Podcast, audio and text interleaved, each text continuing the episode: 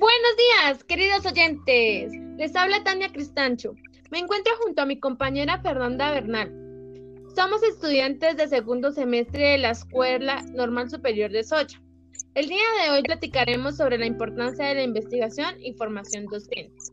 Tocando el tema de hoy, quiero hacerte una pregunta relevante sobre varias incógnitas de nuestra sociedad. ¿De qué hace referencia la investigación educativa? Bueno, amigo, pienso que la investigación es un factor muy importante para el proceso de enseñanza-aprendizaje, debido a que los docentes deben de investigar su tema antes de desarrollar el proceso de enseñanza y los alumnos deben de realizar una breve investigación acerca de los temas de cada sesión de clase. Sí, amiga, es un concepto apropiado. También debemos tener en cuenta que es una actividad que genera el desarrollo de habilidades para el trabajo intelectual y del conocimiento.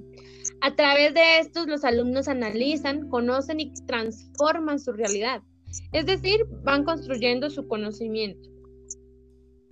Por otro lado, la investigación tiene mucha importancia, ya que permite ampliar los conocimientos de las personas de una forma más concreta y certera, abriendo así posibilidades en todo tipo como lo son en el campo social, cultural y natural.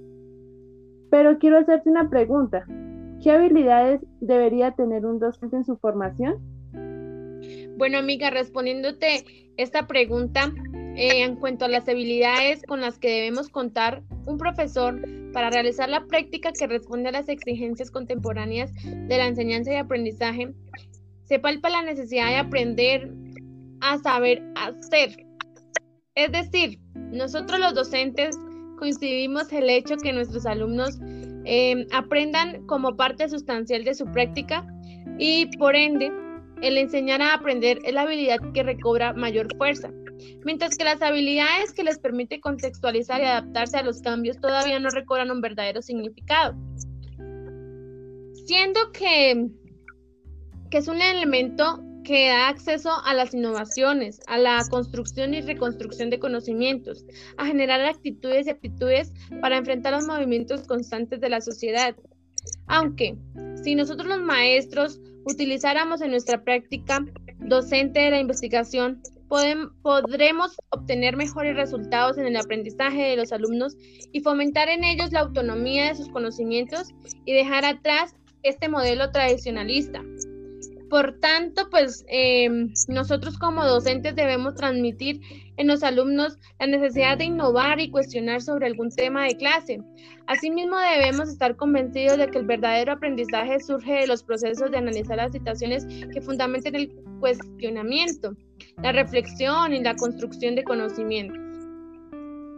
Bueno, queridos oyentes, con esto culminamos el día de hoy agradeciéndoles por escuchar esta valiosa información y esperamos que haya sido fructífera para ustedes.